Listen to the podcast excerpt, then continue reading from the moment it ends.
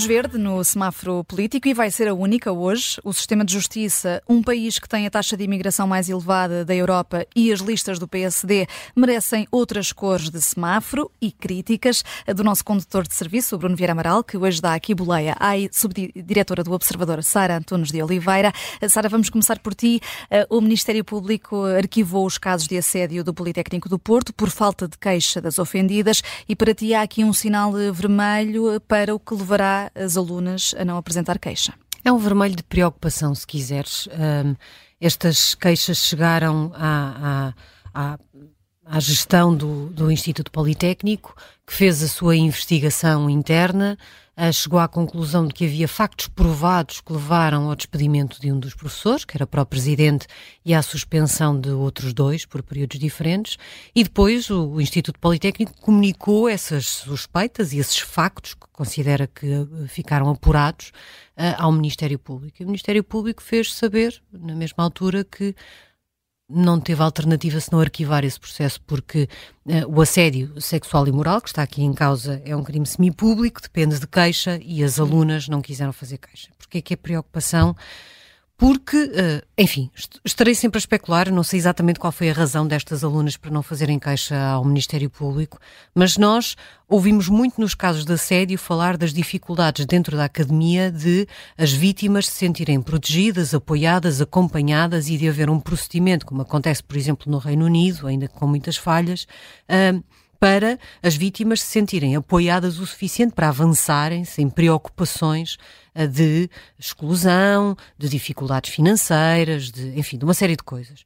E eu não sei se essa discussão não devia ter eh, ser tida também na justiça, porque eu acho sempre um péssimo sinal que uma vítima que esteve disponível para avançar com uma queixa interna no, numa instituição de ensino superior não confia ou possa não confiar na justiça o suficiente para o fazer.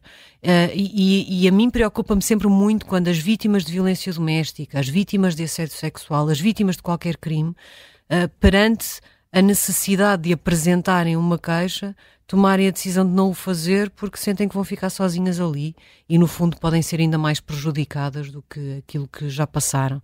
Isso é uma reflexão que eu acho que a justiça deve fazer se foi isso que aconteceu aqui no caso do Instituto Politécnico do Porto, acho que pode servir de uh, gancho para se olhar para a maneira como as vítimas são tratadas no processo judicial, tentarmos perceber se estamos a fazer tudo bem, não estamos seguramente, e se as pessoas se sentem à vontade para fazer, exercer um direito que têm de dizer eu sou uma vítima e eu exijo justiça. Tenho pena que não o tenham feito. Hum, um vermelho de, de preocupação e tens mais um, eh, Bruno Vieira Amaral, no teu caso, imagino que também de preocupação, também porque de preocupação. Eh, Portugal tem, tem a taxa de imigração mais elevada da Europa. Pois, porque ao fim de, de tantos anos na, na, União Europeia, continuamos a ser um país de imigração.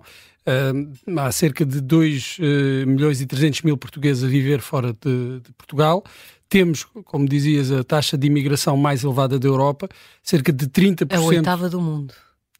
Sempre fomos um país de imigração, mas uh, esperava-se que depois uh, do 25 de Abril, com a democracia e a integração europeia, uh, as coisas estivessem alterado. E, e, de facto, nos últimos anos, entre 2010 e 2019, tivemos um pico, um novo pico de imigração, claro, muito sentido na altura da, da Troika, em 2013 foi, foi o ano em que uh, mais portugueses saíram do país e com muitos jovens a saírem do país. Cerca de 30% dos jovens nascidos em Portugal neste momento estão a viver uh, no estrangeiro.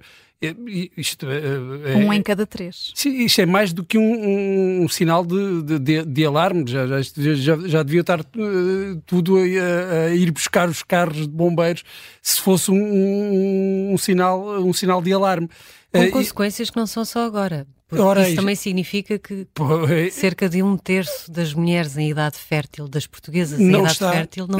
não está em Portugal. Isso vai ter consequências. Esse é um dos. Há, há muitos problemas. Claro Uh, e esta imigração já é muito também de, de, quadros qualificados. Quadros qualificados, não só, mas também. Uhum. As pessoas têm todo o direito uh, de procurar melhores claro, condições claro. de vida. A questão e, não está nelas. Uh, e, e, haverá sempre uma percentagem de, de, de pessoas que quer ir trabalhar para fora, quer ir experimentar a realidade, a vida num outro país. Às vezes até porque têm profissões muito específicas. Muito que... específicas e que não há oportunidades no país. E isso acontece claro. em todos os países e isso é perfeitamente legítimo e ainda bem que Portugal tem tido até capacidade de, de formar essas pessoas e, e vivemos numa, numa, Europa aberta, onde existe circulação, livre circulação de, de, de pessoas também, e, e isso não, não, não é só mau. O que é mau é vermos estes números.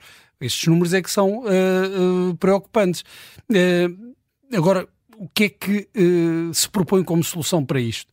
Porque tem de funcionar também aqui em duas vias. Não é só reter aqueles que ainda estão cá, ou seja, criar as condições para que os portugueses queiram ficar cá ou não tenham necessidade de ir para fora, porque haverá sempre aqueles que querem, fazem essa escolha, e depois também a capacidade de atrair uh, os imigrantes, aqueles que saíram, uh, de, de, de, os fazer regressar, de, de, criar condições também para que esse regresso seja atrativo, e para isso é preciso fazer muito mais do que aquilo que tem sido feito e muito mais do que aquilo que tem sido prometido pelo uh, pelos partidos. Não basta ir lá com medidas uh, ad hoc, uh, incentivos fiscais a cinco anos ou, ou mesmo. para o regresso.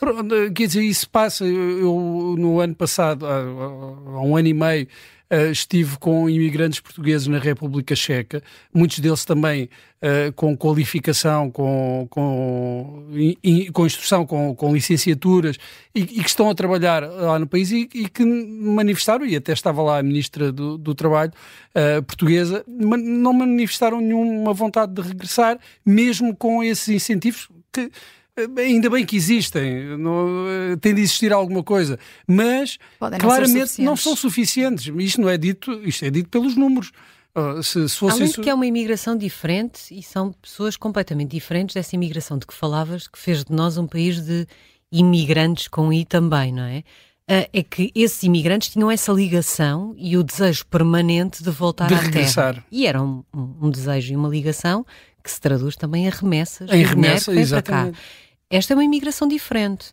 É uma imigração que parte e que depois da geração uh, que, que lhe antecedeu nas suas famílias, não deixa raízes mais para além disso. Sim, e portanto que mais hum. dificilmente regressará e mais dificilmente manterá essa relação de querer voltar para cá, querer fazer essas remessas. Portanto, tudo isto depois impacto na, na natalidade, impacto na, na, nas remessas, impacto para tudo, não é? O grande impacto, uh, o maior impacto a longo prazo será sem dúvida na demografia. Isto é extremamente preocupante. Eu acho que devia ser uma prioridade para todos os partidos. O Pedro Nuno Santos Uh, no, no, Congresso, no discurso, falou, uh, passou por aí também, e tem, tem, falado da questão da coesão, isso são, são questões importantíssimas para o futuro do país, porque não se consegue imaginar como é que Uh, uh, como é que vai ser o país daqui a 50 anos com, com estes números, com esta tendência, mesmo com a entrada uh, de imigrantes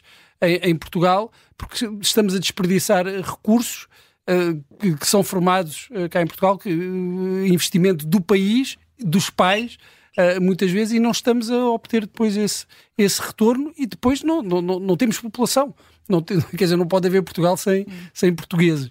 E por falar em partidos, eh, Bruno, ainda um amarelo para o anúncio das listas do PSD sim, às com legislativas. Sim, com alguma curiosidade para saber, uh, para ver o que, é que, o que é que vai sair aqui deste ovinho Kinder do, do, do PSD. Uh, Criou-se aqui alguma expectativa, mas... Uh, Acho que já não é uma expectativa boa, não é? Neste pois, momento é aquela expectativa já, já, já, a temer. Ficou, ficaram demasiado tempo a chocar o ovo certo. e agora se calhar vai sair daqui alguma coisa uh, menos boa. Uh, porque uh, eu na altura falei disso depois do congresso do PSD.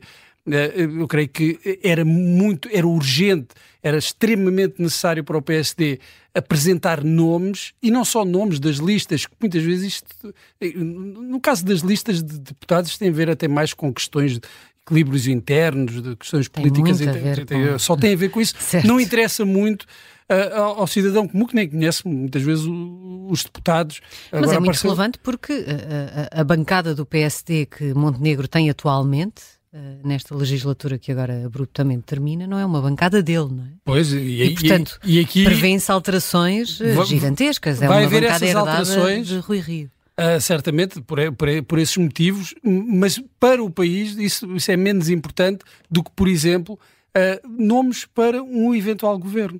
Uh, é, para mim é incompreensível que, ao fim deste tempo todo na oposição, não haja uma ideia, uh, os portugueses não têm uma ideia de quem é que seriam os nomes do, do, de um governo do, do, do, PSD. Eu sei que seria arriscado, até pelas lições que uh, Cavaco Silva deu no, no, no, livro dele, seria arriscado estar a convidar pessoas sem saber se vai formar governo ou não. Mas às vezes é preciso correr riscos. Uh, se não se consegue, consegue, convencer ninguém. Já não se fazem governos sombra, é isso que estás a dizer? Pois, depois não se fazem, mas eu acho que o, que o PSD neste momento precisava uh, disso mesmo, precisava de nomes fortes. Eh, depois podemos dizer, então, mas quem é que se iria comprometer? Quem é que quer vir para a política? Quais pois, são os e quem é que se iria comprometer neste... nesta altura uhum. uh, com isso? Pois, mas é, são esses riscos mas que às vezes é depois, preciso Bruno, com, com esta instabilidade, com tudo o que temos visto, esses nomes fortes querem mesmo ir para o governo? Pois não sei, mas o que o PSD precisava de os Essa apresentar. é uma outra crise pois, que o país atravessa, sim, acho Que o PSD precisava de apresentar esses nomes, eu não sim, tenho sim, dúvida. Seria um risco, mas o risco maior é eh, não apresentar nada. Sendo que o PSD promete também integrar independentes, a ver, vamos eh, quais é que são estas listas que o partido vai apresentar às legislativas e ainda tem de lidar aqui também com algumas eh, ou saídas ou nomes de ex-membros do partido a integrarem as listas do Chega, é pelo menos o que promete também André Ventura e o próprio observador também já se ainda vamos ter nomes. surpresas este fim de semana. É, o Congresso começa esta sexta-feira. O semáforo político eh, não vai estar aqui para sinalizar o Congresso do Chega durante o fim de semana, mas na segunda-feira cá estaremos. Eh, voltamos na segunda.